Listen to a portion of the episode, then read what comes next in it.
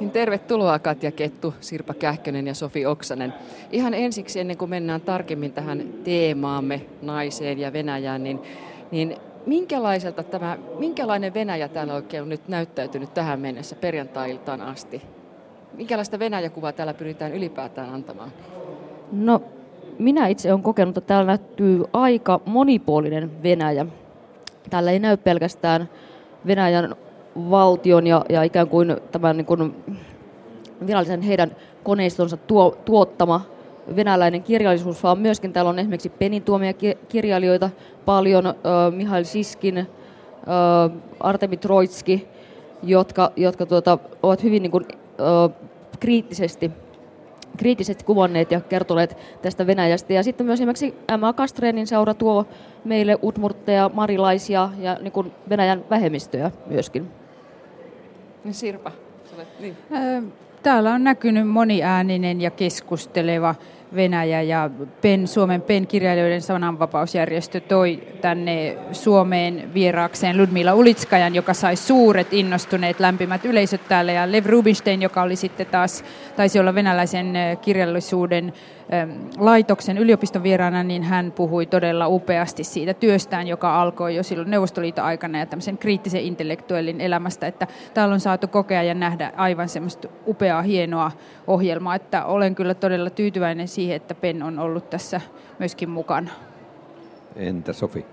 No Penhän on tehnyt todella hyvää työtä ja sitten hän on ollut myös useita, useita erilaisia iltatapahtumia, joissa myöskin venäläisiä kirjailijoita on ollut mukana. Että, ähm, ja täällä on useita kirjailijoita, jotka ovat Venäjä-kriitikkoja, sellaisia tosin, jotka, joilla on suomalainen kustantaja, että suomalainen kustantaja on tällöin tämä kutsuva puoli, kuten esimerkiksi siis Shiskinin tapauksessa, joka, joka niin tuota, on äh, nyt myöskin selvästi löytänyt suomalaisen yleisön, mikä on tietenkin aivan mahtavaa. Niin, Sirpa Kähkönen, sinä olet siis sananvapausjärjestö Suomen Penin puheenjohtaja. Sinun viime vuonna ilmestynyt romaanisi Graniittimies kertoo nuoresta, joka, nuoresta naisesta, joka toiveikkaana, tai nuorista, jotka hiihtivät 20-luvulla Suomesta Neuvostoliittoon vainoa pakoon. Katja Kettu, tämän syksyn romaanissasi Yöperhonen, suomalainen nuori nainen, hiihtää myös rajan yli. Miehen perässä. Niinpä, niinpä. Rakkauden perässä Neuvostoliittoon ja päätyy vankileirille – ja tässä kirjassa on myös vähän Putinin kaltainen hahmo. Sofi, Stalinin lehmistä alkaen puhdistuksessa, kun kyyhkyset katosivat, oli selkeästi Venäjä isona asiana, mutta myös Normassa se ikään kuin kummittelee taustalla Ukrainan kautta. Nyt ö, tällainen yleinen kysymys. Miksi te kirjoitatte Venäjästä? Mikä on se lähtökohta, että Venäjä nousee teille aiheeksi? Sinullakin Sirpa, joka yleensä olet kirjoittanut Kuopiosta. Menit ensimmäisen kerran raja yli nyt, graniittimies. No sehän on siinä kaikissa kirjoissani, joista olen kirjoittanut, niin se on oikeastaan ollut se vaikea asia. Se sukulaisten katoaminen Neuvostoliittoon, että oikeastaan sitten nyt mä olen avannut sitä samaa teemaa. Eli tässä Kuopiosarjan kirjoissa se fiktiivinen suku, joka elää niitä kohtaloitaan toisen maailmansodan aikaan, niin se, se on kokenut sen järkyttävän tosiasian, että ihmiset eivät enää vastaa kirjeisiin. On menty, on oltu idealisteja, on oltu sellaisia eteenpäin pyrkiviä nuoria ihmisiä, niin kuin usein pakolaiset ovat, ja sitten se todellisuus on kääntynyt ihan karmivaksi, niin kuin silloin Stalinin vainojen aikaan se oli. Että, et kyllähän se on ollut kaiken aikaa siellä taustalla, siihen on monin tavoin viitattu, ja sitten tietenkin sota on jo yksistään sellainen asia, jossa se Venäjä Neuvostoliitto on ollut läsnä kaiken aikaa mun kirjoissani, mutta nyt todellakin 20 vuoden jälkeen mulla oli kypsyyttä tehdä se teos, jossa sitten kaikki tapahtuu Pietarin kaupungissa ja Leningradin kaupungissa. Että se on ollut semmoinen iso asia, jota mä olen pitkään valmistellut ja nyt sitten tosiaan viime vuonna sen tein. No minä kirjoitan maani historiasta, toisen kotimaani. Suomessahan ylipäänsä on historiallisella romaanilla hyvin vahva traditio ja suomalaiset kirjailijat ovat kirjoittaneet Venäjään liittyvästä historiasta ihan siis kirjoitetun suomenkielisen kirjallisuuden alusta alkaen, että Fredrika Runeberg hän aloitti kirjoittamalla, kirjoittamalla ensimmäisen romaanimme, historiallisen romaanimme liittyen juuri venäläisten, venäläisvallan aiheuttamiin vainoihin Suomessa. Et siinä mielessähän siinä ei ole mitään kummallista, että suomeksi kirjoitetaan Venäjästä. No tuota noin, mun mielestä tuo kysymys ei ole ihan noin yksinkertainen. Että kyllähän meillä on eri aikoina kirjoitettu Neuvostoliitossa Venäjästä hyvin eri tavoilla. Kansalaissodan jälkeen, toisen maailmansodan jälkeen ja sen jälkeen, kun Neuvostoliitto on romahtanut. Että kyllähän meidänkin myöskin historiankirjoitusta on koko ajan muokattu, ja tämä nykyaika ja nykyaikainen poliittinen tilanne sitä muokkaa. No, Neuvostoliitto tietysti kiinnostaa mua sen takia, että se on ollut niin valtava samaan aikaan tämmöinen utopistinen tai utopian tähtäävä järjestelmä, joka on sitten, niin kuin Sirpa sanokin, on kääntynyt tämmöiseksi aikamoiseksi hirmuhallinnoksi. Se on ollut hyvin niin kuin, niin kuin monitasoinen. Eli se on niin kuin, samaan aikaan ollut tämä viisivuotissuunnitelmaan tähtäävä talous, sitten on ollut ala, ala, niin kuin niin kuin äärikapitalisminen niin kuin vankilajärjestelmän tai vankilajärjestelmän sisällä oleva äärikapitalismi. Ja tavallaan mun mielestä silloin, kun suomalainen kirjoittaa Venäjästä, niin kirjoitetaan myöskin meistä, koska pyritään ymmärtämään, se on iso maa. Se on koko ajan tuossa vieressä, eikä se siitä mihinkään lähde. Niin koetetaan ymmärtää sitä, että niin kuin mitä meille tapahtuu, ja kyllähän niin kuin myöskin meihin vaikuttaa Venäjän kohtalo. Niin Venäjä-kirjallisuuden asiantuntija Pekka Pesonen on sanonutkin, että suomalaiset kirjailijat, jotka kirjoittavat Neuvostoliitosta ja Venäjästä, kirjoittavat sen kautta suomalaisuudesta. Tunnistatteko tällaista? No ainakaan graniittimiehessä en varsinaisesti kirjoittanut tästä rajan tämänpuoleisesta suomalaisuudesta, vaan pyrin kirjoittamaan siitä suomalaisuudesta, mikä muovautui siinä erikoisessa kaupungissa, jollain tavalla myös osittain fiktiivisessä runollisessa kaupungissa, joka se Pietari Leningrad on tosi monen kirjailijan jo kuvaamana. Ja siellähän oli sellainen pieni suomalaisyhteisö, joka tarrautui siihen kaupunkiin hetkeksi kiinni siihen graniittiin, ihan hetkeksi aikaa, kunnes se sitten tuhottiin. Ja tämmöisestä oikeastaan, että kuinka paljon se sitten on suomalaista. Se onkin oikeastaan, itse asiassa se on todella mielenkiintoinen kysymys, koska mitä on suomalaisuus? Se on mulla ollut tosi voimakkaana koko tuossa mun kirjallisen uran aikana se kysymys siitä, keitä ovat suomalaiset, kuka saa sanoa itseään suomalaisiksi, mitä on isänmaallisuus. Ja siinä mielessä ilman muuta Venäjä on siinä olennainen tekijä. Joo, voisin sanoa vielä tuosta uh, suomalaisuuden tutkimisesta Venäjän kautta. Että tuossa mun yöperhosessahan liikutaan myöskin Marinmaalla. Ja nämä marilaiset on tämmöinen suomalais-ukrilainen kansa.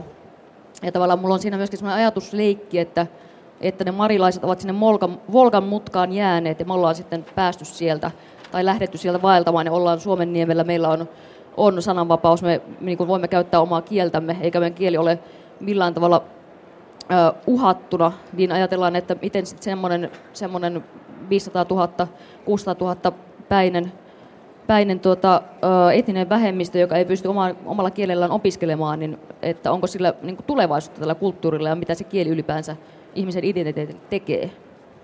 Tässä taitaa aueta Sofi sulle aika monta erilaista jatkamisvaihtoehtoa. Toi, toi on erittäin hyvä kysymys ja itse asiassa kun ajattelen sitä, että miten mun kirjoja on luettu hyvinkin kaukaisilta ehkä suomalaista perspektiivistä tuntuvilla kielialueilla ja maissa, niin siellä kyllä omaa historiaa käsitellään mun kirjojen kautta. Ja se on niin kuin, että mä olen itse samalla siis kirjailijana oppinut hyvin paljon näiden maiden historiasta ja myöskin niin kuin itse eri maiden identiteeteistä. Et esimerkiksi Portugalissa niin on hyvin mielenkiintoista. Portugalihan vaikuttaa meidän näkökulmasta he isolta maalta, aika isolta kieleltäkin, niin äh, he taas puolestaan kokevat olevansa Euroopan laidalla pieni maa jolla sitten taas puolestaan on ö, yhteys ö, lattareihin kyllä, mutta että he lukivat itse asiassa Viron historiaa siinä mielessä oman identiteettinsä kautta. Tietenkin heillä on myös erittäin hankala lähihistoria. Toinen esimerkiksi on Meksiko, jossa niin tuota, mä ajattelen, että meksikolaiset, että, että niitä nyt ei välttämättä niin tämä Viron jutut sillä tavalla kiinnosta, tai myöskin Neuvostoliitto ylipäänsä on kaukainen asia. Sitten taas puolestaan heillä on tietenkin niin kuin jo pelkästään maahanmuutto ja maahanmuutto onnettomien kohtalot niin kuin sinänsä on niin kuin siis peruskauraa, mutta sitten taas puolestaan he asemoivat itsensä pieneksi maaksi ison maan rinnalla. Ja yllättäen niin kuin siis se, se, että se loi hyvin niin kuin mielenkiintoisia keskusteluja ja myöskin, niin kuin, että se tuli, että virolaista ihan niin kuin me, mikä tietenkin meidän näkökulmasta nyt kuulostaa, että miten te nyt niin kuin tuolla tavalla ajattelette, mutta että siellä on niin kuin myöskin tämä ison maan uhka. Tietenkin siis se, että Yhdysvalloissa on paljon maita, maa-alueita, jotka itse asiassa kuuluisivat Meksikolle, joten siinä mielessä se toisten, maiden, toisten kansojen kohtaloiden kautta itsestään puhuminen on aika universaali asia. Niin siis toi on tosi mielenkiintoinen puoli, että en paljon ajatellut ennen tuota Meksikon kautta ruveta ajattelemaan, että mitä mieltä te olette, Katja ja niin, Sirpa? Siis, no aivan selkeästi. Tuossa juuri vierailin Uruguayssa ja siellä oli teemana naisten oikeudet. Ja tämä kätilö tuntui kiinnostavan heitä todella paljon, nimenomaan koska heillä on ollut sotilashallinto esimerkiksi ja niin kun he ovat kokeneet sotia. Ja, ja niin kun, kun, kun kirjoittaa niistä, tai kirjoittaa ö, naisista, lapsista, sotavangeista, niistä sorretusta, jotka eivät saa saaneet ääntään, niin, niin totta kai se aihe on siinä määrin universaali, että, että jokainen siihen pystyy samaistumaan ja sehän nimenomaan kertoo sitten, että, että minkälainen voima kirjallisuudella nimenomaan on, että se pystyy ylittämään rajoja ja tunnistamaan jotain ihmisyydessä.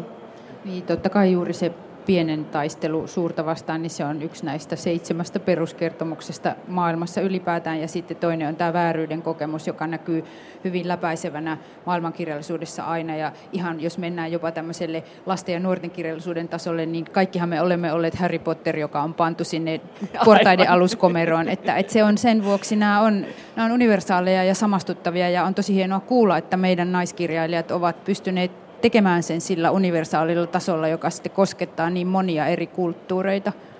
Narja, mennäänkö nyt suoraan naisten oikeudet, oikeusasiaa ja, ja Venäjää ja Neuvostoliittoon? Mennään sen jälkeen vasta vähemmistöön vai? Aha, mä olin, no niin, mennään vaan. Mikäs tässä? Koska tässä Katja Kettu otti mielenkiintoisesti esille no tämän niin, naisten no, oikeudet. Joo, no niin. et, et, et, mikä on tämä tilanne, kun tavallaan te kaikki kirjoitatte siitä, että mikä on naisen asema Neuvostoliitossa ollut tai on Venäjällä, niin kun aikanaan, sosiaalismin aikana kuviteltiin, että nais, nainen on tasa-arvoinen. Niin, tämän asian mä otin esille, niin. Seppo, että kun puhuttiin tässä, että kyllä, että Neuvostoliitosta annettiin sellainen kuva, että, että nainen on tasa-arvoinen. Muistan näitä naisten lehtiä, mitä omaankin kotiini tuli 60-luvulla syntynyt, kun olen, niin näitä tällaisia. Niin mikä, se, mikä teidän mielestänne on sitten se totuus? Voiko, voiko tämmöistä asiasta, niin, tai esille?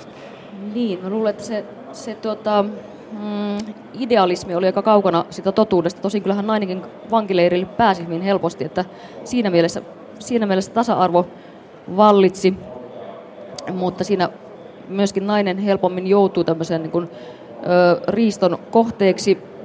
Mun kokemukset Venäjältä, siis olen asunut muun muassa Moskovassa jonkun aikaa, mulla on venäläisiä, tai siis ystäviä, on niin kuin tavallaan se toinen niin kuin ihmisten Venäjä, mutta, mutta semmoisen, semmoinen kokemus mulla on, että se on aika patriarkaalinen uh, naisen tai olen kokenut sen, että, että naisen tehtävä helposti nähdään sillä tavalla, että hän huole, ensin äiti huolehtii, sen jälkeen vaimo huolehtii.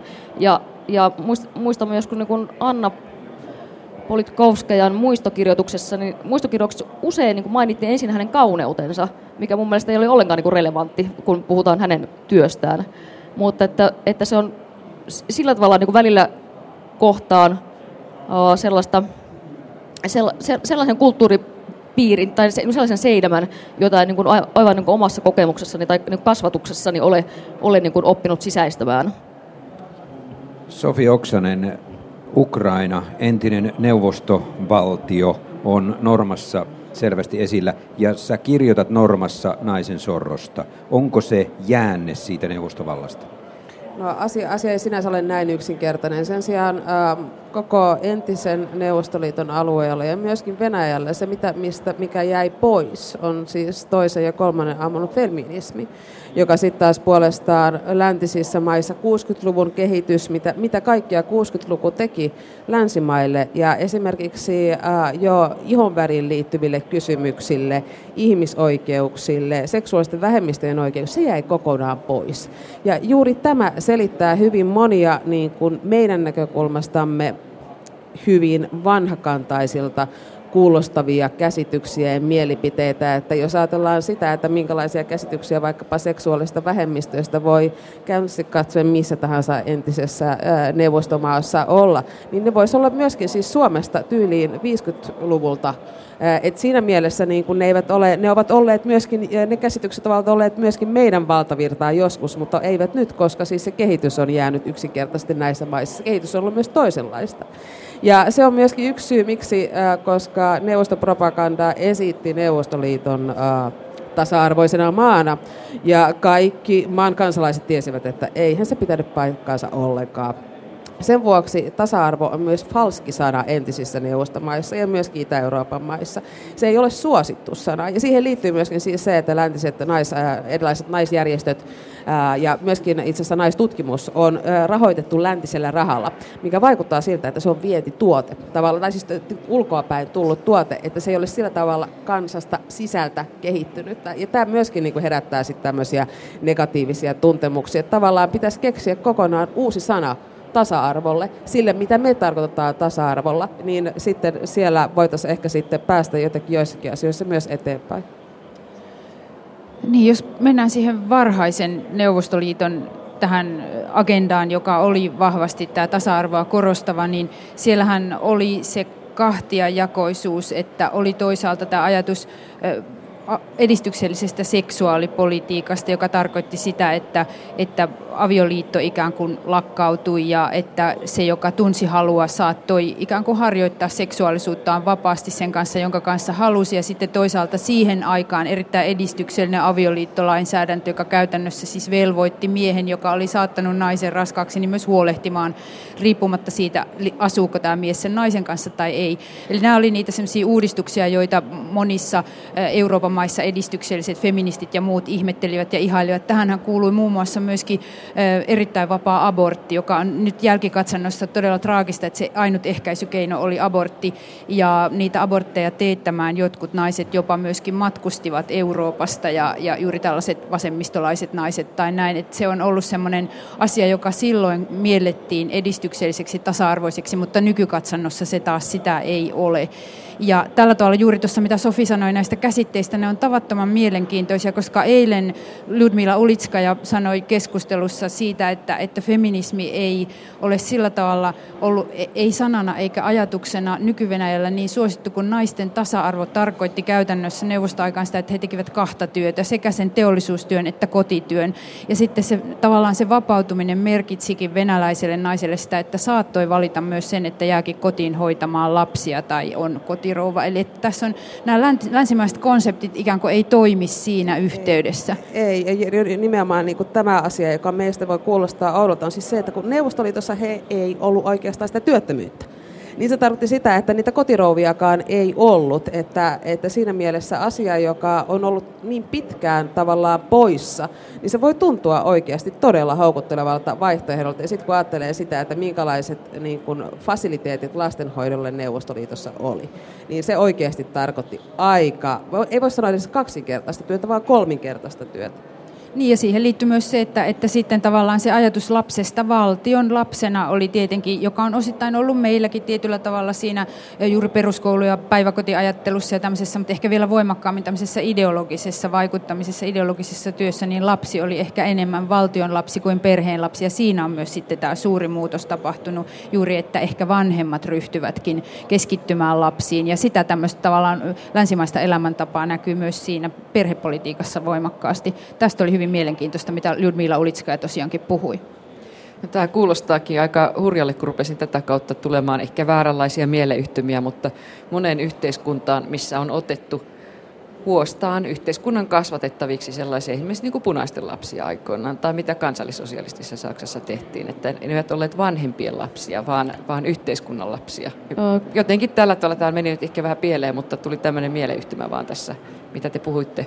Kyllä, ja nimenomaan, nimenomaan Neuvostoliitossa ajatellaan loikkareita tai, tai sitten suomalaisia loikkareita, niin eihän se lapsi ollut enää hänen, kun hän sen sai Neuvostoliitossa, vaan se oli Neuvostoliiton omaisuutta ikään kuin. Myöskin niin kuin ihminen oli sitten, ja oli siis myöskin sinne mentyään Neuvostoliiton omaisuutta. Mutta tota, mm, me ihan hieman rupesin niin miettimään, että mikä esimerkiksi teidän mielestä on tavallaan, jos ajatellaan, että Neuvostoliitossa ainakin annettiin sellaista kuvaa, että naiset niin kuin pääsivät kouluttautumaan ensimmäistä kertaa ver- verrattuna saarin aikoihin, niin kuitenkin, kuitenkin tuota, melko korkealle. Se saattoi olla sattumanvaraista, että kuka, kuka sinne tuota, sitten pääsi ikään kuin niitä portaita etenemään. Mutta, tuota, mutta tuota, miten, miten te näette sen, että, että jos ajatellaan, että naisella oli mahdollisuus myöskin tavallaan luovuttaessaan sen lapsen jonnekin hoitokotiin tai, niin kuin, tai siis että päiväkotiin ja yhteiskunnan kasvatettavaksi, mutta sitten mahdollisuus niin kuin siihen, siihen koulutukseen. Neuvostoliiton puitteissa tai, tai sen niin kuin sitä etua palvellakseen, kaikki resurssit käyttöön? No siis Neuvostoliitossa ja ylipäänsä eri neuvostoalueilla siis naisten kouluttaminen sinänsä ole, naisten kouluttaminen on ollut mahdollista aikaisemminkin ja esimerkiksi vanhoissa yliopistomaissa, kuten Baltian maissa, se ei ole ollut sillä tavalla niin kuin poikkeuksellista. Se, mikä asetti suuren ongelman naisten kouluttautumiseen, oli just niin kuin tämä ehkäisypolitiikka.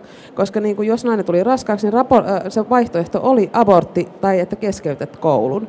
Ja niin kuin, että se ei, ei, lasten kanssa ei käyty enää yliopisto niin kuin, opintoja loppuun. Se, se oli ihan, ihan niin kuin täysin, niin kuin, että ei tällaista tapahtunut. Ja siis se, että et, et juuri tällä olemattomalla ehkäisypolitiikalla tai sillä, että ne abortit oli ehkäisykeinona nähtiin, niin sillä myöskin kontrolloitiin hyvin paljon naisten tekemistä. Ja sitten niin ennen kaikkea, jos ajattelee sitä koulutussysteemiä, niin siellä, että kuka nyt ylipäänsä pääsee minnekin opiskelemaan, niin se liittyy hyvin paljon muuhunkin kuin sukupuoleen. Jonain päivänä papin tytär pääsi opiskelemaan, toisena päivänä ei. Et sitä ei voi tietää. Et siis jälkeenpäin nyt tietenkin, kun siis tää, tällainen koulutusjärjestelmä on, myöskin on paljon yksityisiä kouluja ja muita tällaisia, niin tässä on varmaan myöskin siis se, että mikä viehättää kansalaisia on se vapauden mahdollisuus. Et samalla tavalla kun lähdettiin hulluna yksityistämään monia asioita, niin kuin, nyt on myöskin niin kuin siis yksityisiä kouluja. Ja se taas puolestaan on johtanut sellaisiin asioihin, niin kuin että entisessä neuvostoalueen niin tuota, monissa maissa on yksityisiä kouluja, joissa se koulutus on oikeasti parempaa. Sitten taas puolestaan, mikä tarkoittaa sitä, että ihmiset joutuvat siis tekemään aika paljon enemmän töitä, jos haluavat sitten lapsensa näihin yksityiskouluihin. Että siinä mielessä tavallaan se, myöskin se, että on näitä, tämä koulutuksen eriarvoisuus nyt ihan toisella tavalla on taas puolestaan johtanut sitten uusiin ongelmiin. Mutta selvästi tosiaankin kyllä se, se semmoinen keskivertoinen koulutusmahdollisuus, se varmasti lisääntyy huomattavasti, jos ajatellaan tämmöistä esimerkiksi kansan parista nousseiden ihmisten mahdollisuutta kouluttautua. Ja sehän näkyy muun muassa näiden loikkareiden, Suomesta lähteneiden loikkareiden tarinoissa, että tuolta Kainuun kylistä, Kainuun metsistä ihmiset todella ajattelivat, että kun he lähtevät Neuvostoliittoon, menevät sinne hiihtämällä rajan yli, niin siellä he menevät Petroskoissa opettajakouluun, koska sitä koulunkäynnin mahdollisuutta esimerkiksi suomalaisissa pienissä paikoissa, sitä oli tarjolla todella vähän. Ja se oli jotenkin semmoinen utopia, se yksi utopia oli jotenkin se koulutuksen mahdollisuus, se miten se käytännössä järjestettiin, oli tosiaankin sitten huomattavasti, että valtio saneli huomattavasti tarkemmin sen, että se ei ollut mitenkään kauhean vapaasti valittavissa, mutta tässä taas törmätään tähän idean ja käytännön väliseen suhteeseen, joka ehkä sitten jatkuvasti juuri tässä Neuvostoliitto-keskustelussa, Neuvostoliitto-ideassa, se on se käytäntö ja todellisuus, ne on ne juuri ne kaksi asiaa. Niin, puhutaan pikkasen petoksesta ja, ja öö, jostain ihanne maasta, mikä aikana oli. Sirpa Kähkönen, sä kirjoitat tässä Granta Venäjä-painoksessa, että valtava petous on tavallaan naapurissa, että se mikä piti olla rautaa, terästä, lasia, uutta, puhdasta, ihanteellista, parhaiden rakentamaa olikin ruosteista ja niin päin pois. Ja tuhon synnyttämä häpeä oli niissä, joiden usko vaihtui epäuskoksi ja kauhistukseksi. Miten on mahdollista, että miljoonien ihmisten unelma kääntyi tällaiseksi irvikuvaksi sitten yhtäkkiä? Aika moni ihminen uskoo, että se on ihanteellinen valtio, joka sitten oli jotain aivan muuta. No miten on ylipäänsä totalitarismin synty, miten se on mahdollista, että kyllähän se on ihmiseen kirjoitettu sekin mahdollisuus, että silloin juuri 30-luvulla tietysti oli kaksi tällaista painajaisvaltaa Euroopassa, että oli oli Neuvostoliitto ja oli Saksa, joissa molemmissa se kehitys kulki omalla tavallaan kohti sitä totalitarismia ja sillä tavalla sitä ihmisten ikään kuin unelmien riistoa, koska kyllä Saksassakin moni kuvitteli, että se merkitsee, se kansallissosialistinen lupaus merkitsee jotakin parempaa tulevaisuutta ja jotakin semmoista, mikä oli rikkoutunut niissä Saksan aikaisemmissa vaiheissa. Pettymys korvataan tämmöisellä isolla solidilla asialla. Et en mä tiedä, osaako sitä hirveästi kummastella ja kauhistella. Meillä on Suomessakin ollut omat sellaiset väkivaltaiset vaiheet ja muut sellaiset. Silti tietenkin tämä mittasuhde ja se juuri se, mistä Torsten Ekman esimerkiksi sanoo hienosti esseissään Tatlin Stuun, että, että utopian naapuri on inferno, niin se on mun mielestä hienosti sanottu. Ja sä olit Sofi, vai ja kumpi jatkaa? Itse asiassa mä, mä olin äh, niin kuin siis sano, jatkamassa myöskin tuosta edellisestä aiheesta vielä siis sitä, että tietenkin siis se, että Neuvostoliittohan niin kuin, johtuen runsaasta ilmaisesta vankityövoimastaan onnistui parantamaan merkittävästi maan infrastruktuuria. Infrastruktuuri sitten taas puolestaan on niin kuin aina olennainen asia koulutukselle, koska niin tuota, jos elät kaukaisessa kylässä ja ei ole mitään mahdollisuutta niin kuin siis päästä minnekään, kun ei ole rautateitä eikä oikein mitään muitakaan teitä ja muuta tällaista, niin siinä on niin kuin siis yksi asia, mikä niin kuin tietenkin ta- tarkoitti. Mutta siis jälleen kerran tässä tulee tämä neuvostotasa-arvo siinä, että jos jossain kylässä on lukutaidottomuutta, niin on aika paljon niitä alueita, jossa sitä lukutaidottomuutta ei ole. Et siinä mielessä niin kuin Stalinin propaganda, että lukutaito kaikille tyyppinen ajattelu, niin tuota, siis tepsi, tepsi ehkä niillä alueilla, joissa sitä lukutaidottomuutta oli, niin kuin Venäjähän oli siis suuri, suuri niin tuota, alue, mutta että sitten kun ajatellaan näitä miehitettyjä alueita, niin siis siellähän lukutaidottomuutta ei ollut. Niin, että no joo, palaan tuohon tohon niin valtatyhjöön, mikä syntyi vallankumouksesta. Sehän on, jos tarkastelee historiaa, niin aikamoista sattuman kauppaa itse asiassa, että nuo bolshevikit onnistu sen vallan säilyttämään ehkäpä juuri häikäilemättömyydellään, mutta myöskin siitä ansiosta, että he huomasivat hyvin varhaisessa vaiheessa, että rakentaakseen sitä maata, niin tarvitaan orjatyövoimaa. Eli he, niin kuin tämä valtavat vankileirit, niin että m- mitä muuta olivat kuin täysin suunniteltua tuota, ihmisruumiiden ja mielten hyväksikäyttöä, Toki he tekivät aluksi kyllä sellaisen virheen, että sen leireille pistettiin koko tuota älymystö ja, ja lääkärit ja, ja kuka, kuka nyt suunnilleen osasi niin kuin, ö, lukea ja kirjoittaa. Ja tähän täytyy valtavalla, myöskin upseerit tapettiin, eli valtavalla volyymilla täytyy sitä niin kuin ikään kuin sitä uutta massaa saada. Ja tämä niin kuin sitten selittää mun mielestä myöskin niin kuin sen paitsi sen hirmuhallinnon syntymisen myös myöskin sen, että se hyödytti sillä tavalla ihmisiä, että tarvittiin lukutaitoisia, tarvittiin, tarvittiin nopeasti sitä rautatietä, tarvittiin sitä massaa rakentamaan sitä, että sä, pystyttiin säilyttämään se, se hyvin, hyvin niin kuin alussa hataralla pohjalla ollut niin kuin tämmöiseen julkean terroriin, terroriin perustuva valta. Mennään nyt vähemmistöteemaan, vai Sirpa? Onko Sirpalla joku jatko tähän? Niin jäin pohtimaan vielä tuota, että siinä varmasti juuri siinä vankileirien rakentumisessa ja siinä terrorissa on niitä monia eri vaiheita, että sitten se jotenkin se suunnitelmallisin osa on tietenkin, että sitäkin on ollut hyvin suunnitelmallista työvoiman suuntaamista joihinkin paikkoihin ja muuta, mutta on ollut myös se semmoinen jotenkin ainakin sen neuvostovaltion alun hyvin semmoinen kaoottinen, vaan se ajatus, että täytyy saada kaikki entiset ihmiset pois, ikään kuin, että, että syntyy se uusi ihmistyyppi, putsataan jotain pois. Se on ollut myös semmoista puhdistamisen periaatetta, papisto, porvaristo, aatelisto, kaikki ne, jotka ovat ikään kuin niitä vääränlaisia ihmisiä. Ja sitten vähitellen tietenkin osa niistä leireistä alkoi myös kannattaa ja, ja tuottaa tätä, kaivettiin kanavia ja tehtiin rautateitä, mutta myös ihan semmoista vaan ihan järjetöntä ihmiselämän haaskausta ja semmoista mm, suunnilleen puulusikoiden vuolentaa vuoriksi asti tyyppisesti. Että kyllähän se sitten Saksassa siinä lyhyessä ajassa saatiin toimimaan se juuri se infrastruktuurin rakentaminen ja koko se sellainen suunnitelmallisuus, niin siellä se kyllä pystyttiin toteuttamaan huomattavasti kellokoneistomaisemmin. Niin ja sitten vielä siis se, että tietenkin terroria tarvittiin yksinkertaisesti siksi, tai, tai puhdistuksia siksi, koska eihän, ää, eihän Lenin ollut, niin kuin siis, ei hänen kansansuosionsa ollut niin, niin valtava, että ää, niin tuota, Neuvostoliitto oltaisiin voitu perustaa pelkästään niin kuin muutaman niin tuota, sosialistin, bolshevikin, ää, niin tuota, ää, heillä ei ollut siis tarpeeksi kansan, kansan suosiota yksinkertaisesti. Sehän oli pieni ryhmä, joka loppupeleissä niin kuin lähti, lähti hommaa vetämään. Puhdistus oli kyllä monimerkityksellisyydessään hieno kirjan nimi. Niin, sä haluaisit puhua Seppo vähemmistöistä. Kyllä. Me ollaan tässä muutenkin oltu vähemmistönä, kerrankin, kerrankin ollaan loistavat keskustelut Niin, mitä sä, tässä oli äsken...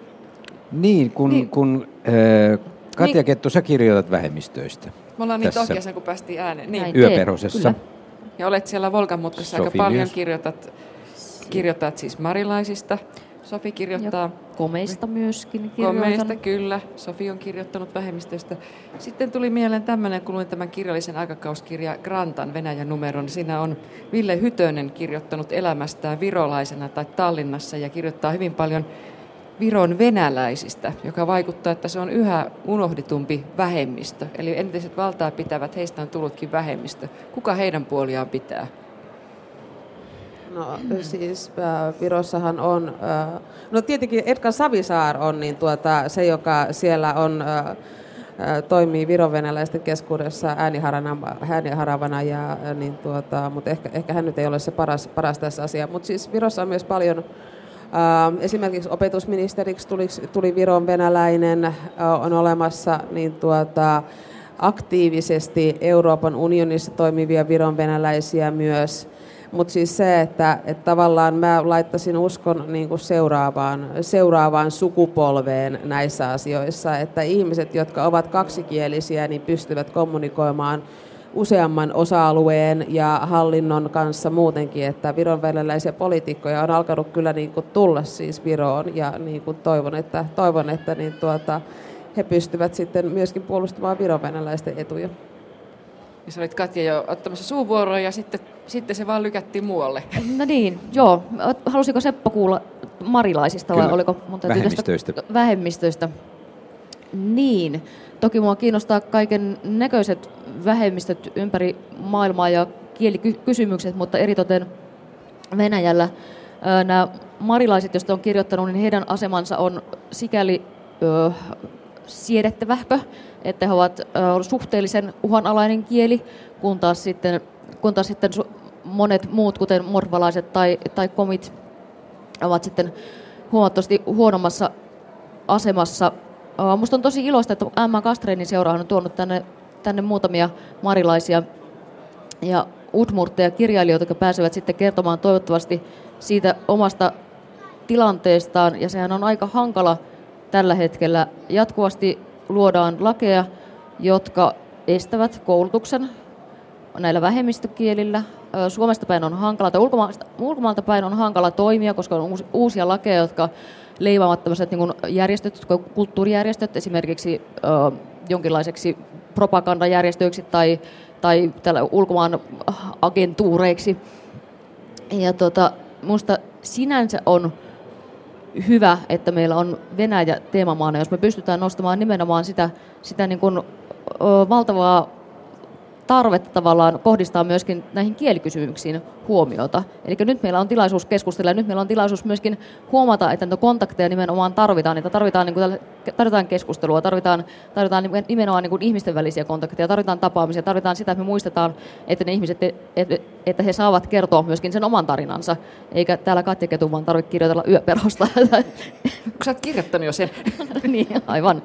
Olin juuri äsken vetämässä keskustelua, jossa oli suomalais-ugrilaisten kielten tutkijoita ja myös Santtu Karhu, joka on livvinkielinen laulaja ja runoilija, niin, niin siinä keskustelussa Janne Saarikivi, tutkija ja entinen professori myös Helsingin yliopistolta sanoi hienosti, että, että Venäjän hitaassa modernisaatiossa on ollut se hyvä puoli, että siellä on säilynyt tavattoman paljon siellä taskuissa niitä vähemmistökieliä, että meidän ei pitäisi pelkästään voivotella ja itkeä tillittää niiden kohtaloita, vaan että, että kuunnella ja katsella heitä, olla heihin yhteydessä ja, ja katsoa, kuinka ne kehittyy ne, ne vähemmistökielet siellä, että, että hyvääkin kuitenkin on olemassa.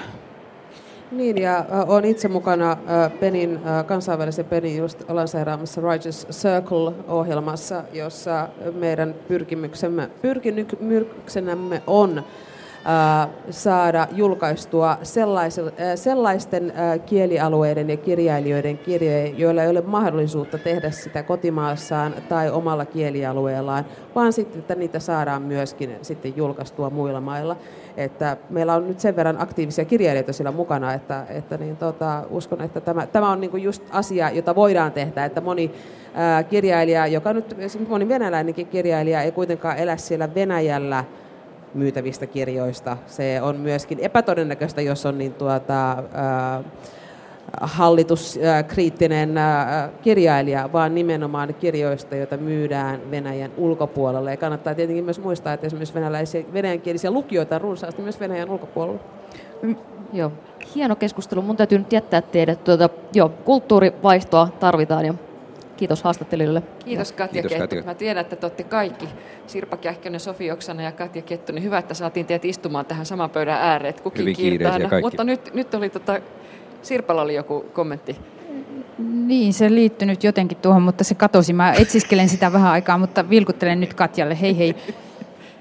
Niin, se oli se, että todellakin niin Venäjällä pelkästäänkään ei ole kysymys siitä, että olisi ongelmia myynnissä ja kustannetuksi tulemisessa sellaisilla kirjailijoilla, jotka olisivat kriittisiä, vaan ylipäätään kirjailijan asema on dramaattisesti muuttunut siellä sen jälkeen, kun sanotaanko nyt varsinkin 2010-luvulla niin moni kirjailija, joita tapasin Pietarissa tuossa äskettäin, niin tuli esimerkiksi kertomaan, että painokset saattaa olla semmoisia 400 luokkaa ja niin kuin esimerkiksi tätä suurta runoilijaa Levi Rubinsteinia oli, oli äskettäin onniteltu, että hänellä on hyvä kustantaja, kun se maksaa jopa ihan tätä rojaltia, eli tekijän palkkiota, että, että me ollaan ihan toisenlaisessa tilanteessa vielä Suomessa sen suhteen.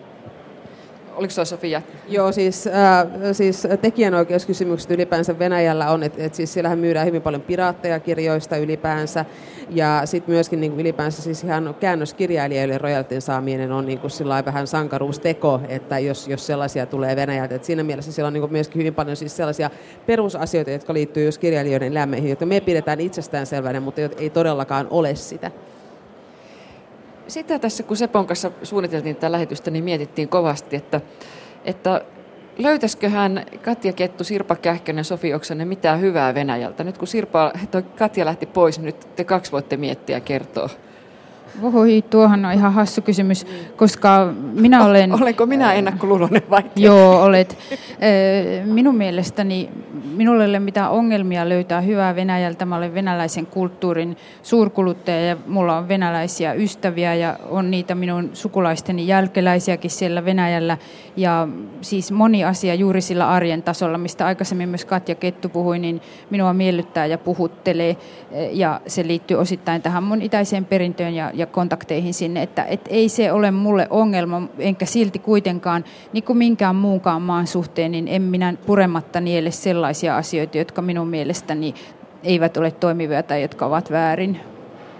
Niin, Venäjällähän on paljon hurmaavia, hurmaavia asioita ja hurmaavia ihmisiä. Venäläisessä kirjallisuus on aivan, aivan huikeaa on ollut ja on, on yhä. Se on eri asia sitten, että mitä mieltä olen Venäjän nykyisestä hallituksesta ja sen toiminnoista, että ne ovat kaksi täysin eri asiaa. Ja samalla tavalla voi tietenkin sanoa myös Neuvostoliitossa. Totta kai Neuvostoliitossakin on ollut hyviä asioita.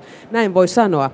Kansallissosioista Saksasta ei voi sanoa tällä tavalla, että siellä oli hyviä asioita, koska siitä tulee todennäköisesti niin tuota, hyvin paljon sanktiota ja muuta tällaista populaarissakin mielessä, mutta siis Neuvostoliitossa totta kai sillä oli paljon niin kuin, hyviä asioita. Siis, niin kuin, ja tietenkin, okei, okay, infrastruktuuri eteni, niin kuin, jos ajatellaan niin kuin, kaukaisia alioita, se on hyvä asia. Se hinta oli kamala niillekin asioille, mutta että, että, että Venäjällä, tietenkin mä rakastan venäläistä keittiötä, että se on niin kuin, jos venäläisen keittiön erilaisia tuotteita saisi enemmän niin tuota, suomalaisista ruokakaupoista, niin olisin, olisin iloinen. Eikö myös naapurimaa Venäjä tarjoa kirjailijalle aika paljon hyvää materiaalia?